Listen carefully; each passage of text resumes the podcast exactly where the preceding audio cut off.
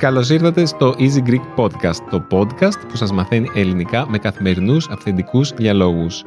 Βρίσκομαι με τη Μαριλού στο στούντιο του Easy German στο Βερολίνο.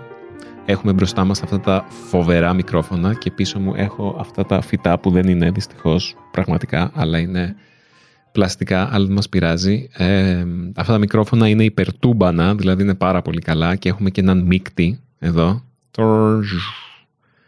Καλά. Είμαστε, νιώθω ότι είμαι σε ραδιόφωνο εδώ πέρα. Δεν ξέρω τι λες εσύ Μαριλού.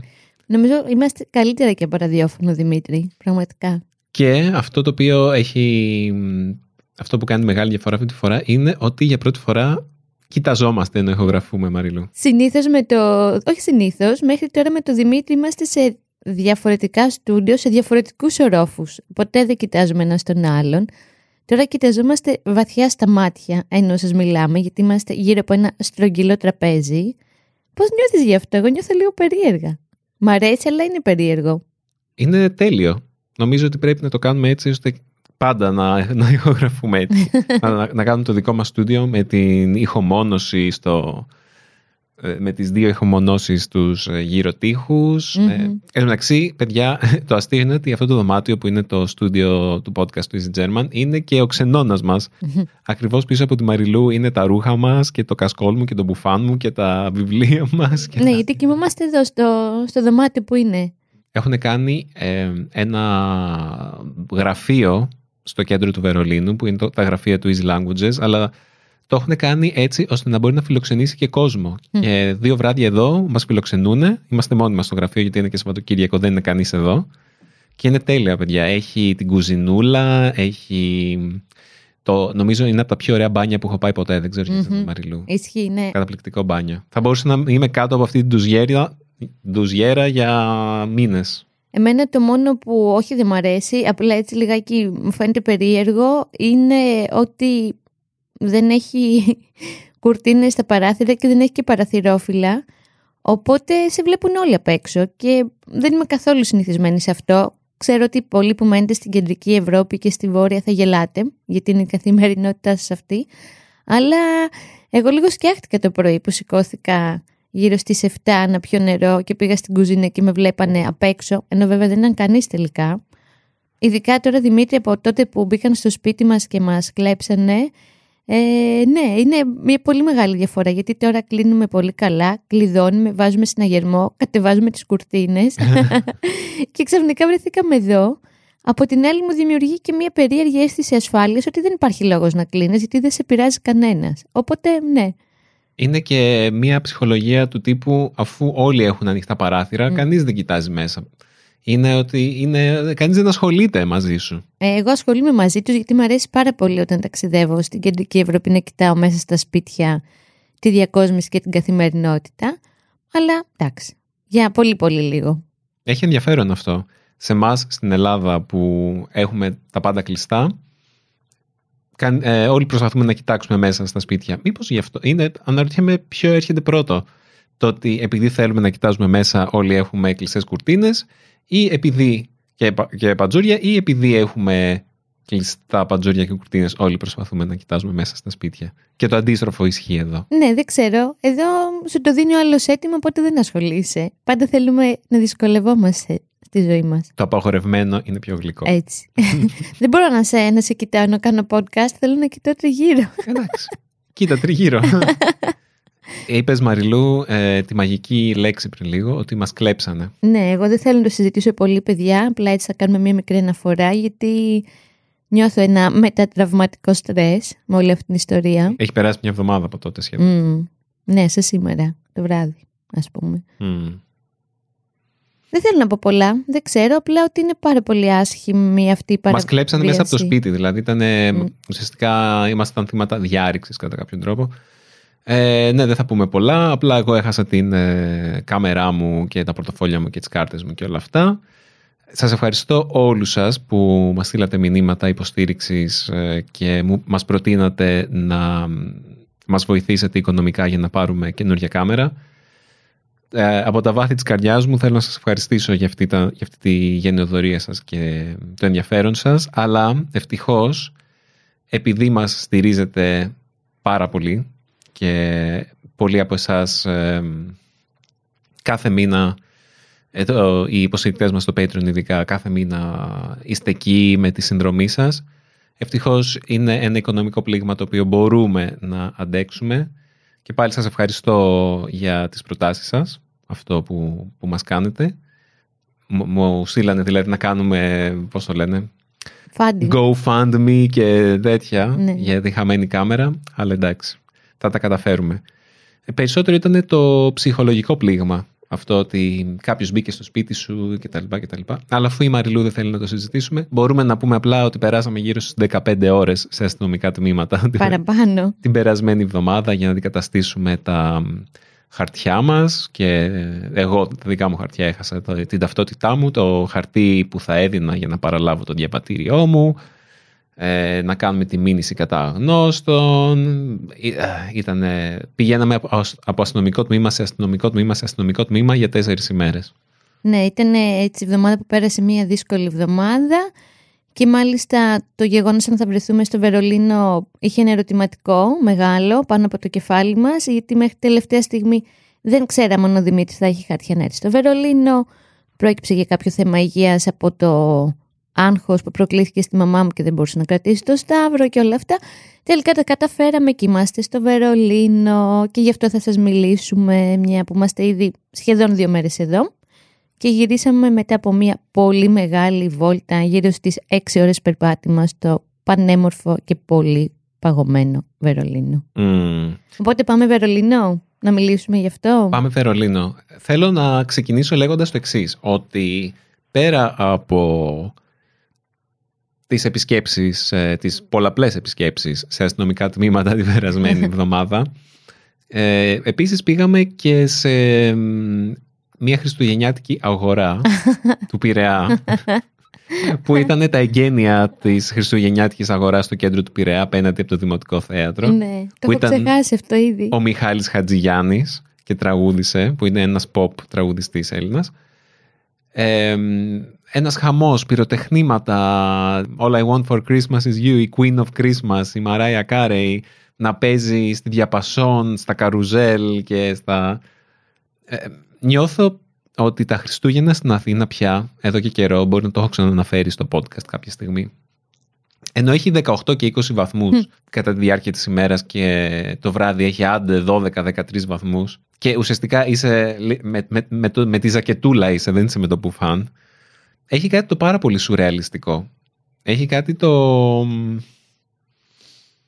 Είναι, είναι λες και ζούμε κάπως στην προσωμείωση των Χριστουγέννων και όχι τα ίδια τα Χριστούγεννα. Δηλαδή κάπως προσπαθούμε να πείσουμε τον εαυτό μας ότι είμαστε στο εορταστικό κλίμα και ότι κάνει κρύο και πρέπει να πιούμε το ζεστό κρασί για να ζεσταθούμε, ενώ δεν χρειάζεται να ζεσταθούμε γιατί δεν κάνει κρύο. Ε, ε, είναι όλο αυτό. Δηλαδή και τα, και τα χιόνια, τα, τα, η άσπρη πλαστική σκόνη που βλέπεις παντού και η τάρανδη, δεν ξέρω. Ενώ ε, είχαμε ζήσει όλο αυτό, το, την σουρεαλιστική κατάσταση. Την αποθέωση του Kids θα μπορούσα να προσθέσω εγώ. Την αποθέωση του Kids που διακατέχει τα Χριστούγεννα στην Ελλάδα. Και ήρθαμε στο Βερολίνο όπου είχε τώρα έξω μείον τρεις βαθμούς. Άλλη μια συνηθισμένη βραδιά στην καρδιά της Ευρώπης, της Βόρειας Ευρώπης και της... Ναι. Και εδώ πραγματικά νιώθεις τα Χριστούγεννα, νιώθεις ότι είναι αυτή η στιγμή του χρόνου. Εμένα... Νυχτώνει και πάρα πολύ αργά. Πολύ ναι, νωρίς. Συγγνώμη, νυχτώνει και πάρα πολύ νωρίς. Ναι, αυτό με βοηθάει να κοιμάμαι από τις 9 χωρίς να νιώθω τύψεις όπως έγινε χθες. Εμένα Δημήτρη με δεν, δεν προλάβαμε να το συζητήσουμε. Μου άρεσε πάρα πολύ έτσι αισθητικά. Μπήκαμε, περάσαμε από μια χριστουγεννιάτικη αγορά που βρεθήκαμε τυχαία ε, και μπήκαμε μέσα σε ένα πολύ μικρό πάρκο, έτσι κάναμε μια στάση και γύρω γύρω από ας πούμε την παιδική χαρά είχαν φωτογραφίες μεγάλες, πολύ όμορφες από φάτνη. Το θυμάσαι; ναι. Και μου άρεσε πάρα πολύ. Το βρήκα πολύ γλυκό και καλέσθητο το να έχεις φωτογραφίες που να δείχνουν πώς είναι η Φάτνη και τα ζωάκια και πώς ήταν το μέρος που γεννήθηκε ο Χριστός. Έτσι διακριτικά, όμορφα και ωραία. Γιατί όπως είπε και ο Δημήτρης, περνώντας από τον Πειραιά και από τη Φάτνη του Πειραιά, ήταν μια τεράστια Φάτνη με κάτι χάρτινες αγελάδες, τις οποίες Δημήτρη αυτές τι αγελάδες και το Χριστός, αυτή τη μορφή, τη χάρτινη την Κίτς, θα επαναληφθώ, ε, την έχουν χρόνια στον Πειραιά. δηλαδή ως παιδί θυμάμαι... Τη βγάζουν από την αποθήκη ναι, κάθε ναι, ναι. Δεκέμβριο. Και γενικά, εντάξει, τώρα αυτό είναι και ένα θέμα περιστητικής και μια μεγαλύτερη κουβέντα που πάλι κάναμε με τον Δημήτρη εδώ. Ε, ναι, τέλος πάντων, εγώ νιώθω ότι η άλλη μια φορά που βρέθηκα στο Βερολίνο, είναι η πέμπτη φορά που βρίσκομαι εδώ, Ένιωθω πολύ έντονο ότι στην Ελλάδα, μάλλον η Ελλάδα δεν είναι Ευρώπη. Που έχουμε κάνει και εκείνο το επεισόδιο και κάποιοι μας είπαν ότι πρέπει να ντρεπόμαστε γιατί η Ευρώπη είναι λέξη ελληνική κτλ. Δεν θα μιλήσω όμως γι' αυτό. Θέλω να μου πεις... Όχι, μίλα γι' αυτό γιατί έχει ενδιαφέρον. Ναι. Αφού ξεκίνησες. Ναι. Γιατί, θέλω να πω, η αισθητική είναι αυτή που ορίζει το ποιος είναι Ευρωπαίος και ποιος όχι. Νομίζω, Δημήτρη, ότι θα αισθανθώ σαν το σπίτι μου, αν βρεθώ μέρη όπως ο Λίβανος, για παράδειγμα. Αυτή την αίσθηση έχω. Ή όπως το Τελαβίβ που ακούνε Καζατζίδη και Νίκο Βέρτη. Εδώ δεν νιώθω σαν το σπίτι μου καθόλου. Εσύ νιώθεις πιο πολύ. Πολύ ναι. περισσότερο από ότι εγώ. Καλά και εγώ δεν είμαι full, αλλά ξέρω τι εννοείς. Δηλαδή κάποια στοιχεία του γερμανικού πολιτισμού ή του δυτικοευρωπαϊκού πολιτισμού ας πούμε μου ταιριάζουν πιο πολύ από ότι ο ελληνικός πολιτισμός. Ναι. Το να μείνουμε σπίτι να παίζουμε επί τραπέζια παιχνίδια, δεν ξέρω, το... Ε, μια αυστηρότητα σε κάποια πράγματα ή μια θέληση να έχουμε τον χώρο καθαρό για τους υπόλοιπους. Ναι. Κάπως ένα σεβασμό στα κοινά. Αυτό εγώ το βρίσκω πολύ σημαντικό, το οποίο στην Ελλάδα δεν υπάρχει ούτε στο ελάχιστο. Τίποτα. Παρατηρούσα σήμερα ε, πόσα αυτοκίνητα είναι παρκαρισμένα παράνομα πάνω σε πεζοδρόμια, κάτι το οποίο με εξοργεί στην Ελλάδα. Έχουμε ξανακάνει αυτή την κουβέντα, ειδικά τώρα που βγαίνω με το μωρό στο καροτσάκι ή τότε που είχα μείνει σε ένα πυρικό καροτσάκι και δεν μπορούσα να βγω από το σπίτι εύκολα και δεν είδα ούτε ένα Δημήτρη. Πουθενά, πουθενά. Ούτε στο κέντρο του Βερολίνου, πουθενά παρκαρισμένο αυτοκίνητο πάνω σε πεζοδρόμιο ή σε μπάρα για καροτσάκια ή κάπου που θα πρέπει να περπατήσουν οι τυφλοί. Τίποτα. Έχει μια ποιότητα ζωή στο Βερολίνο που εμένα μου λείπει στην Αθήνα.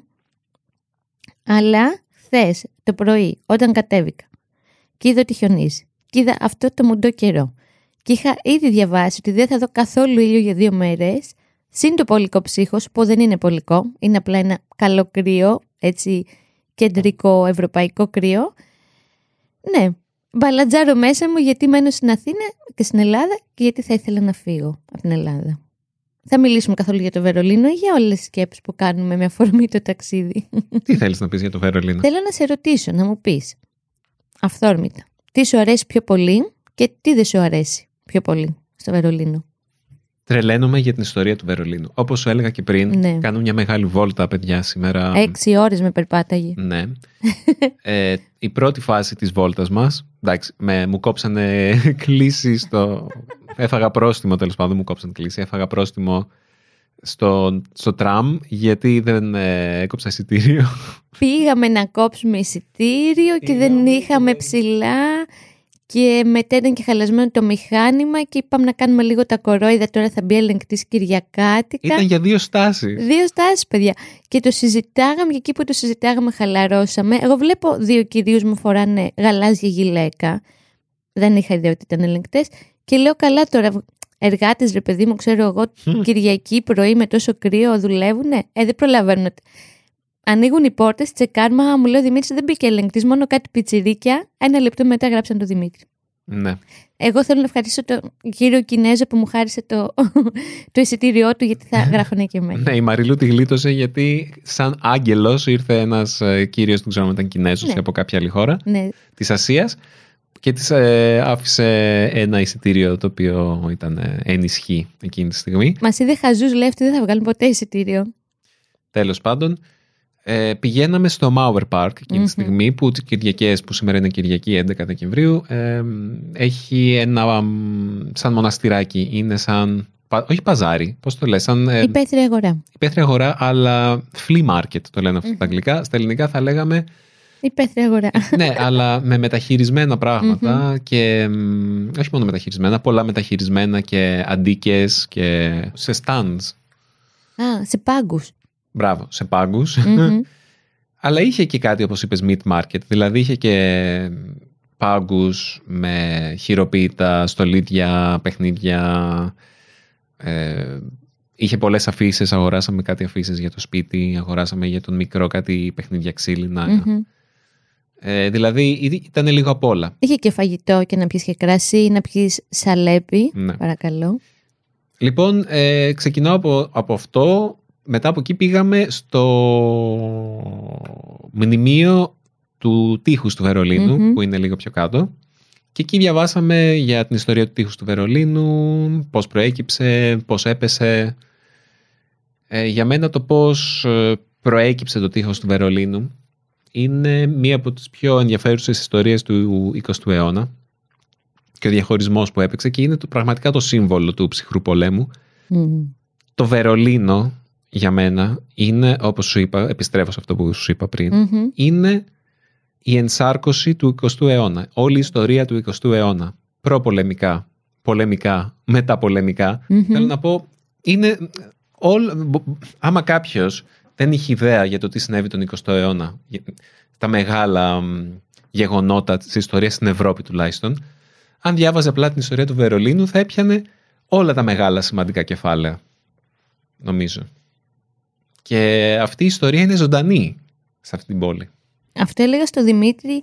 Δεν ξέρω οι φίλοι μας που μένουν στο Βερολίνο, γιατί έτσι έχουμε και φίλους που μας ακούνε που μένουν στο Βερολίνο, πώς νιώθουν για όλο αυτό με την έννοια ότι κάποιοι μπορεί να περνάνε κάθε μέρα και να βλέπουν ένα κομμάτι του τείχους και σκέφτομαι, τα σκέφτονται αυτά πια ή είναι τόσο ενσωματωμένα στην καθημερινότητά τους και απλά προσπερνάνε και τέλος; Είναι πολύ ζωντανό το κομμάτι και είναι και πολύ έντονο το συνέστημα. Εμένα λίγο έτσι με έπιασε ένα σφίξιμο όταν πήγαμε στο μουσείο και δίδαμε και φωτογραφίες και διαβάσαμε και την ιστορία πιο αναλυτικά. Γενικά αυτό Δημήτρη είναι πολύ έντονο στο Βερολίνο αυτό το... Έχει ένα βαρύ κλίμα και μια βαριά ενέργεια. Δεν είναι μια πόλη που πας και είναι χαζο... πιο χαζοχαρούμενη, πιο pop, πιο... Έχει μια μαυρίλα και μια σκοτεινιά που τη νιώθεις έτσι την ενέργεια. Ποια είναι μια χαζοχαρούμενη πόλη κατά τη γνώμη σου; με την καλή έννοια. εγώ- Ο Πειραιάς. Μετά το Queen of Christmas. Εντάξει, όχι χαζοχαρούμενη, είναι άσχημη λέξη. Μια πιο ανάλαφρη πόλη είναι για μένα. Το, ε, πε- το Queen of Christmas, η Μαριλού λέει για την Μαράια Mariah Κάρεϊ Carey. που ήθελε να το κατοχυρώσει το Queen of Christmas για να μην μπορεί κανείς άλλος να χρησιμοποιεί αυτές τις λέξεις, μόνο εκείνη και έχασε την... ε, Δηλαδή το προσπάθησε αλλά δεν το κατάφερε. Πάλι καλά. Ναι. Ε, μια έτσι πιο ανάλαφρη πόλη για να επιστρέψουμε στην προηγούμενη κουβέντα. Θα έλεγα μπορεί και λάθος να είναι αυτή η Μπολόνια. Όλες έχουν μια βαρύτητα και μια ιστορικότητα. Απλά εδώ το Βερολίνο είναι και αυτά τα κτίρια τα πολύ μεγάλα. Όπως περάσαμε σήμερα πρώτη φορά, δεν είχα ξαναπάει, στο νησί με τα μουσεία, το οποίο είναι πάρα πολύ, πολύ επιβλητικό μέρος. Και Πήγαμε στο Humboldt Forum μμμ, που είναι ένα μουσείο... Είναι μουσείο επιστήμης, παύλα τέχνης, παύλα... ανθρωπολογίας Ναι, κάπως. πολύ ενδιαφέρον και πήγαμε σε μια δωρεάν έκθεση. Μμμ. Μέσα- ε, Με έπιασε ένα τρελό FOMO, παιδιά, σήμερα με το Αχ. που μπήκαμε εκεί. Με τρέλανε παιδιά ο Δημήτρης σήμερα. Ευχαριστούμε, Σουζάννα, για την πρόταση. Α, ναι. Ευχαριστούμε πολύ τη φίλη μας τη Σουζάννα. Ναι, πήγαμε εκεί. Δεν, δεν ήξερα τι να περιμένω. Απλά μας είπε να πάμε εκεί γιατί ότι είναι το πιο ενδιαφέρον μουσείο της πόλης. Αλλά είναι από αυτά τα μουσεία που μπαίνεις και λες: Οκ, για να το εξερευνήσω αυτό θέλω Μία μη- μέρα. μία μέρα σίγουρα. Και εμείς είχαμε ήδη περπατήσει 4-5 ώρες. Και δεν είχαμε φάει και όλη μέρα πολύ σημαντικό. Ναι. Οπότε δεν το είδαμε πολύ καλά. Εκεί το... τουλάχιστον είχε δωρεάν είσοδο. Είναι από τα μουσεία που εγώ δεν τα κατάλαβα πολύ. Δηλαδή έλεγα στον Δημήτρη, εξήγησέ μου τι είναι αυτό που βλέπω; και είδαμε και ένα παγκολίνο. Ναι. Ναι. Που δεν ξέρω αν θυμόσαστε όταν ξεκίνησε ο COVID υπήρξε η φήμη ότι κάποιος έφαγε ένα παγκολίνο και ξεκίνησε ο COVID, γελάει ο Δημήτρης απέναντί μου. Αλλά Δημήτρη αναφέρανε ότι ο Παγκολίνο, επειδή όλο και εξαφανίζεται, άρα τον τρώνε λιγότερο, μπορεί να μεταδώσει ασθένειες που δεν υπάρχουν. Ναι, έλεγε... Εμένα μου άνοιξε ένας καινούριος κόσμος με αυτό. Έλεγε εκεί στο, στο ταμπελάκι δίπλα από τον Παγκολίνο ότι επειδή υπάρχουν λιγότεροι παγκολίνοι, επειδή επηρεάζεται το οικοσύστημά τους και το φυσικό τους περιβάλλον, έρχονται σε λιγότερη επαφή με τους ανθρώπους. Οπότε υπάρχουν λιγότερες ευκαιρίες να αναπτύξουμε άμυνες απέναντι στις αρρώστιες που κουβαλάνε, που εξελίσσουν ε, ξεχωριστά. Και γι' αυτό είμαστε πιο ευάλωτοι σε αυτές τις okay. αρρώστιες. Άρε παγκολίνο. Το ενδιαφέρον είναι ότι λέει ένα κιλό κρέατος παγκολίνου ναι. κάνει χίλια δολάρια. Φαντάζομαι όποιος σε πιάσει είναι παγκολίνο. Έχει λύσει το, το πρόβλημα της ζωής του. Μπορεί ε, να μας το κρύβουν και ουσιαστικά αυτός που έφαγε τον παγκολίνο να ήταν κανένας δισεκατομμυριούχος. Κινέζος. Πώς φαίνεται. Το μυστήριο σιγά σιγά. Έκανε ένα μπουφέ με γκριλ oh. παγκολίνο. Όχι. Και όλοι, όλοι οι δισεκατομμυριούχοι φίλοι Κινέζοι. Τι ωραία. Πολύ ωραία περνάμε στο Μερολίνο με αυτές τις κουβέντες που κάνουμε με τον Δημήτρη. Α, ε, ναι. Ε, Άλλος ένας λόγος που μου αρέσει στο Βερολίνο είναι ότι δίπλα σε αυτή την ιστορικότητά του που έχει, που δηλαδή διατρέχει όλη την πόλη. Και, Πραγματικά. Ναι. Έχει και αυτό το πολύ αναρχοαυτόνομο που την διαφοροποιεί από άλλες πόλεις της Γερμανίας και όλοι οι Γερμανοί λένε Α, το Βερολίνο δεν είναι πραγματικά Γερμανία, είναι το Βερολίνο. Ναι, είναι λίγο σαν τη Νέα Υόρκη και η υπόλοιπη Αμερική. Κάπως έτσι το νιώθει για, συγγνώμη, για το Βερολίνο. Ναι. Είναι πολύ έντονο και το κομμάτι το καλλιτεχνικό που, το, που διακατέχει την πόλη και το νιώθεις έτσι στον αέρα πολύ έντονα και στην ατμόσφαιρα, μπορώ να πω εγώ. Μένα μου αρέσουν πολύ και τα μαγαζιά. Δεν είναι ένα άσχημο μαγαζί, ρε Δημήτρη από καφέ, από βιβλιοπολία, από... Είναι μια πόλη που εγώ στις φορές και να έχω έρθει έχω ευχαριστηθεί περπάτημα. Μην κοιτάς έξω από το παράθυρο έτσι παράξενα πίσω από την πλάτη μου. Νιώθω παρά... περίεργα. Ναι, είδα έξω από το παράθυρο έναν να, να περπατάει με ένα φως κινητό, αλλά έξω από εμάς είναι το πάρκινγκ των ποδηλάτων, οπότε μην ισχύει. Ωραία. Ε, τι έλεγα; Έλεγα ναι, ότι. Τα μαγαζιά και ναι, τα όμορφα μαγαζιά. Ότι έχει μία έτσι. Επιστρέφουμε με κάποιο τρόπο στην αισθητική. Έχει πολύ ωραία μαγαζιά που θέλεις να μπεις να πεις καφέ παντού. Να πάρεις ψωμί, που είναι εξαιρετικά νόστιμο το ψωμί τους εδώ, από όλους τους φούρνους και όλα τα γλυκά. Θέλεις να την εξερευνήσεις, να την περπατήσεις, να μάθεις την ιστορία της, να μάθεις τι συμβαίνει καλλιτεχνικά. Γενικά έχει τροφή για σκέψη το Βερολίνο. Σίγουρα δεν προλαβαίνεις να βαρεθείς στο Βερολίνο. Ναι, αυτό είναι μεγάλο πρόβλημα για μένα όμως, αυτό το δεν προλαβαίνεις να βαρεθείς. σω και αυτό το φόμο που με έπιασε, ίσως να είναι ενδεικτικό. Μερικές φορές ίσως να χρειάζεται να πηγαίνουμε σε μέρη που μας κάνουν να βαριόμαστε. Δεν πειράζει, βαριέσαι. Ποτέ ιδέες. Το έχω λύσει αυτό. Ναι. Εντάξει. Θα, ήταν, θα ήθελα να είναι ένα μέρος πιο όμορφο, ξέρω εγώ. Να, να βαρεθώ. Να βαρεθώ κάπου που να έχει φύση. Να βαρεθώ τη φύση. Όχι τα τσιμέντα τα γκρι. OK, okay, συμφωνώ σε αυτό; Άλλο που μου αρέσει. Α, μου αρέσει πάρα πολύ το. Συγγνώμη, Μαριλού. Μου αρέσει πάρα πολύ το σύστημα της δημόσιας κοινωνία. Ουσιαστικά το μετρό, το σύστημα του μετρό και των τραμ, κυρίως το μετρό, το βρίσκω συναρπαστικό. Είναι, είναι εμβληματικό το, το μετρό του Βερολίνου. Δεν ξέρω, έχει, είναι αυτό το S και το U, το S-Bahn και το U-Bahn, το mm Ring-Bahn, αυτό το, που, το, κυκλικό. το κυκλικό που πηγαίνει μέσα από το Βερολίνο και, το, και είναι αυτό που σου έλεγα ότι ναι. κάποτε...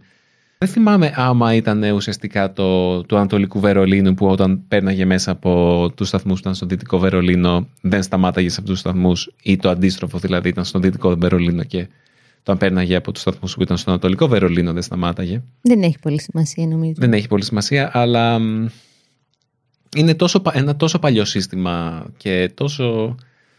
Για μένα είναι κάτι σαν το, το, το αρχέτυπο των, των μου, μου, μου, των μέσων mm-hmm. μαζικής μεταφοράς. Ότι έχει, είναι τόσο παλιό, τόσο, έχει μια, τη δική του ιστορία. Είναι, είναι κάτι άλλο, κάτι ξεχωριστό. Και είναι και εύκολο, εμένα δεν με τρομάζει και παρόλο που γενικά δεν μπαίνω εύκολα στο μέτρο, τη ευχαριστήθηκα σήμερα τη βόλτα. Mm. Και μου αρέσει που γενικά νιώθω ότι η άνθρωποι που ζουν στην πόλη το χρησιμοποιούν πολύ. Δεν, είδα αυτοκίνητα, αλλά δεν είδα αυτή την κίνηση που συναντάς στην Αθήνα, για παράδειγμα, για να ανέβεις στο κέντρο που μπορεί να σου πάρει μία ώρα Και αυτό μου άρεσε. Εδώ δεν είδα πάρα πολλά αυτοκίνητα.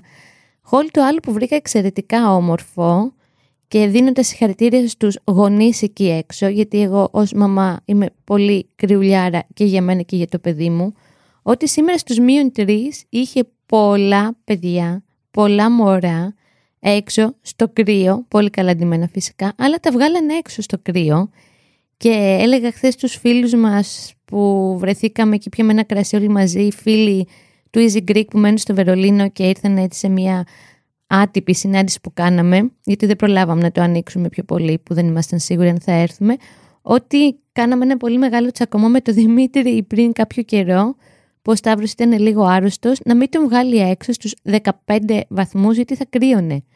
Και νομίζω γελάσαν όλοι τριγύρω. γιατί, και μάλιστα ήταν πολύ όμορφο γιατί ένα ζευγάρι από τα παιδιά που ήταν εχθές ήρθε με το παιδί τους και είχαν το γλυκό του το παιδί ε, το πολύ όμορφο στους μείον τρεις βράδυ και θα κάνει και αρκετή ώρα να γυρίζουν σπίτι τους με το μετρό και το βρήκα αρχικά πολύ τιμητικό και ευχαριστούμε πολύ Ιαν και Αλεξάνδρα για αυτό και Κλειό και το βρήκα τρομερά ενδιαφέρον και πήρα ένα μάθημα ότι βγάζω το Σταύρο το βράδυ στους 15 βαθμούς. Δεν είναι κρύο αυτό. Μπράβο, ευχαριστώ. Όπως είχε πει και μία φίλη μας από το Άμστερνταμ όταν πρωτογέννησα και της λέγαμε για το Σταύρο πότε θα τον βγάλουμε βράδυ ότι και με επαναλαμβάνει ο Δημήτρης Τσακωμούς δεν υπάρχει κακός καιρός παρά μόνο κακοντήσιμο. Οπότε ευχαριστώ τις μαμάδες και τους μπαμπάδες του Βερολίνου που με μάθανε να μην είμαι τόσο ιστερική με το κρύο και το παιδί. Άντε τώρα πες το και στον μπαμπά σου αυτό. Δύσκολο. ο μπαμπάς μου στους 18 βαθμούς βγαίνει με μπουφάν. Μη γελάτε φίλοι μας από το Βερολίνο. Υπάρχουν και αυτά. Ε, και στους 38 βαθμούς δεν ζεσταίνεται άμα κουνιέται ο πλάτανος. ναι. άμα κουνιέται ο πλάτανος δεν έχει καύσωνα. Έχουμε ένα πλάτανο έξω από το σπίτι που άμα κουνηθεί λίγο σημαίνει ότι ήρθε ο χειμώνας. Αχ, ε, είμαστε μόλις ούτε δύο 24 ώρα εδώ, όχι μόλις, ούτε δύο 24 ώρα και νιώθω ότι ζήσαμε τόσο ωραία πράγματα. Και είναι μια πόλη του Βερολίνου, όπως σου είπα και σήμερα στη βόλτα, που θέλω να έρθω και άνοιξη και καλοκαίρι, να τη δω διαφορετικά, γιατί πάντα έρχομαι χειμώνα και πάντα κρυώνω πολύ. Να έχει και πολύ φως, να προλάβουμε, να μην σκοτεινιάζει έτσι γρήγορα. Εγώ που την είδα καλοκαίρι ήταν ε, μαγεύτηκα. Ναι. Που 10 και μισή είχε ακόμα φως. Mm-hmm.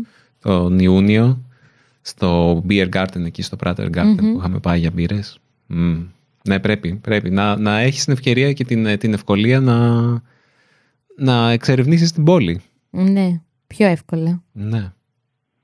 Εμένα μου άρεσε επίσης το ότι έχει πάρα πολλά μαγαζιά με ασιατικό, ασιατικό φαγητό, Α, ναι, βιετναμέζικο. μπράβο.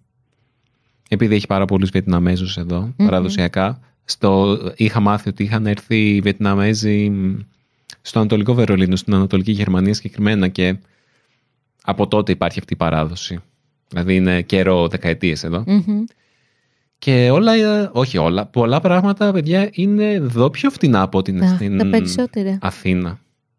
Το σούπερ μάρκετ ειδικά. Εγώ σοκαρίστηκα χθες στο σούπερ μάρκετ, ναι, ότι έχουμε το 1 τρίτος στους μισθούς και έχουμε διπλάσια τιμή στο τι αγοράζουμε στα σούπερ μάρκετ και έχουμε και καλά νοικοκυριού για να μην ακριβούν και άλλο. Και ναι, είστε τυχεροί όσοι ζείτε εδώ, θεωρώ. Και μ, αυτό. Ναι, αλλά δεν θα έμενες εδώ λόγω του καιρού. Δεν θα έμενα λόγω του καιρού και λόγω ότι δυσκολεύομαι να είμαι μακριά από τους ανθρώπους που αγαπάω, αλλά άνθρωποι που έχουν γεννηθεί και ζουν από εδώ από πάντα ή άνθρωποι έτσι που ή σκέφτονται διαφορετικά από εμένα ή έχουν τα κότσια να κάνουν αλλαγές μεγάλες, είτε εμένα δεν μου αρέσουν οι αλλαγές και μάλιστα οι μεγάλες. Ναι, θεωρώ ότι είναι μια ωραία πόλη για να ζεις. Αυτό. Αυτό που σου έλεγα και σήμερα, μπορεί να ήταν και η ιδέα μου, γιατί είμαι τουρίστρια και όλα μου φαίνονται πιο ωραιοποιημένα, αλλά μου φαίνεται ότι ο κόσμος είναι πιο χαρούμενος εδώ, πιο, πιο easy going. Στην Αθήνα νιώθω μια πολύ έντονη αρνητική ενέργεια και στεναχώρια με τη φτώχεια και την ανεργία και και και. Βέβαια, όλοι οι φίλοι που βρεθήκαμε χθες το βράδυ και πιάμε το κρασί έχουν ήδη κλείσει τα ειστήριά τους για την Ελλάδα και ανυπομονούν. Οπότε μάλλον πάντα θέλουμε να έχουμε αυτό που μας λείπει, δεν ξέρω, κάπως έτσι πηγαίνει στη ζωή. Μήπως η λύση είναι να κάνουμε αυτό που κάνουν και οι Γερμανοί, Τι; να μένουμε στην Ελλάδα το χειμώνα και να... Όχι, περίμενε. Οι Γερμανοί έρχονται στην Ελλάδα το χειμώνα και επιστρέφουν στη χώρα τους το καλοκαίρι. Όχι. Ναι. Κάτσε. Ναι, Το έχασα. γενικά Ποιο θα ήταν το αντίθετο για μας. Έχουμε πολλούς φίλους που μένουν στο εξωτερικό, αλλά έρχονται στην Ελλάδα αρκετά συχνά, Μμμ. για να ειδικά το καλοκαίρι το περνάνε στην Ελλάδα. Πολύ λογικό. Και όπως είπα, μεταξύ αστείου και σοβαρού, χθες το φίλο του Easy Greek και φίλο μας Γιάν, του λε: Γιατί μαθαίνεις ελληνικά, μη μου πεις ότι και εσύ ήρθες στην Κρήτη διακοπές και γι' αυτό έμαθες ελληνικά. Μου λέει: Πού το ξέρεις; Οπότε, ναι, πολλοί Easy Greekers ξεκίνησαν να μαθαίνουν τη γλώσσα επειδή ήρθαν στην Κρήτη και. Ναι, αγάπησαν και το νησί και τη γλώσσα. Θα γίνει η Ελλάδα τουριστικό, ε, το τουριστικό θέρετρο της Ευρώπης ακόμα και για τους Έλληνες; Άραγε. Αυτό είναι μια άλλη κουβέντα, ένα άλλο επεισόδιο.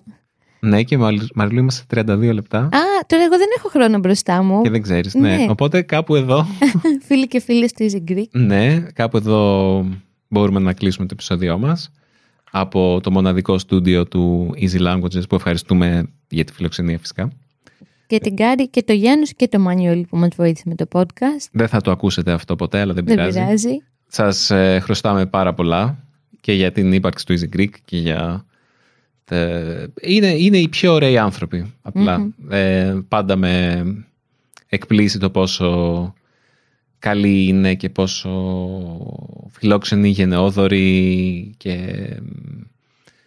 ε, συμπαθητικοί και χήμα, όπως λέει η Μαριλού. Είναι, είναι παιδιά πάρα πολύ χήμα με την καλή έννοια. Μμ. Οπότε ναι. Και ο Μάνουελ ε, με βοήθησε να χρησιμοποιήσω αυτή την υπέροχη κονσόλα μπροστά μου που είναι σαν Luna Park. Πραγματικά, παιδιά, μοιάζει με. Νιώθω ότι είμαι παιδάκι. Έχετε πάει στα συγκρόμενα που κάθεται κάποιος και ρυθμίζει τη, τη μουσική που θα παίξει, ξέρω εγώ. Το... Κάποιος κάθεται κάπου και Πατάει κουμπιά πολύ. πατάει κουμπάκια. Νιώθω ότι είμαι αυτός ο τύπος στα συγκρουόμενα στο Allou Fun Park. OK. Θα κλείσουμε με αυτό. Εγώ δεν νιώθω κάτι τόσο συναρπαστικό όσο ο Δημήτρης, γιατί ο Δημήτρης χειρίζεται αυτά τα κουμπάκια και τα Δεν έχω λαμπάκια. πατήσει τίποτα, μην νομίζεις. Ε, μ, ευχαριστούμε που μας ακούσατε, ευχαριστούμε που μας ακούτε γενικά, ευχαριστούμε που όπως καταλάβαμε χθες, όταν σας συμβουλεύουμε για κάποια πράγματα τα πραγματοποιείτε, όπως το να δείτε τα νούμερα του μουσικοκουτί ή κάποιες προτάσεις μουσικές που κάνουμε, να είστε καλά όπου και να βρισκόσαστε και στο Βερολίνο και στην Αθήνα και στην Παταγωνία και παντού. Καλή συνέχεια Easy Greekers του κόσμου αυτού. Γεια και χαρά. Και άμα θέλετε να επικοινωνήσετε μαζί μας, στείλτε στο podcast στο πάκι easypavlagreek.org ή αφήστε μας ένα σχόλιο στο easygreek.fm. Λατρεύουμε τα σχόλια και λατρεύουμε τα ηχητικά μηνύματα. Θα τα πούμε πάρα πολύ σύντομα, τα φιλιά μας από το κρύο Βερολίνο. Πάμε να φάμε στο Γεωργιανό εστιατόριο που είναι 20 μέτρα από την πόρτα μας. Γεια σας. Καλή συνέχεια. Γεια και χαρά.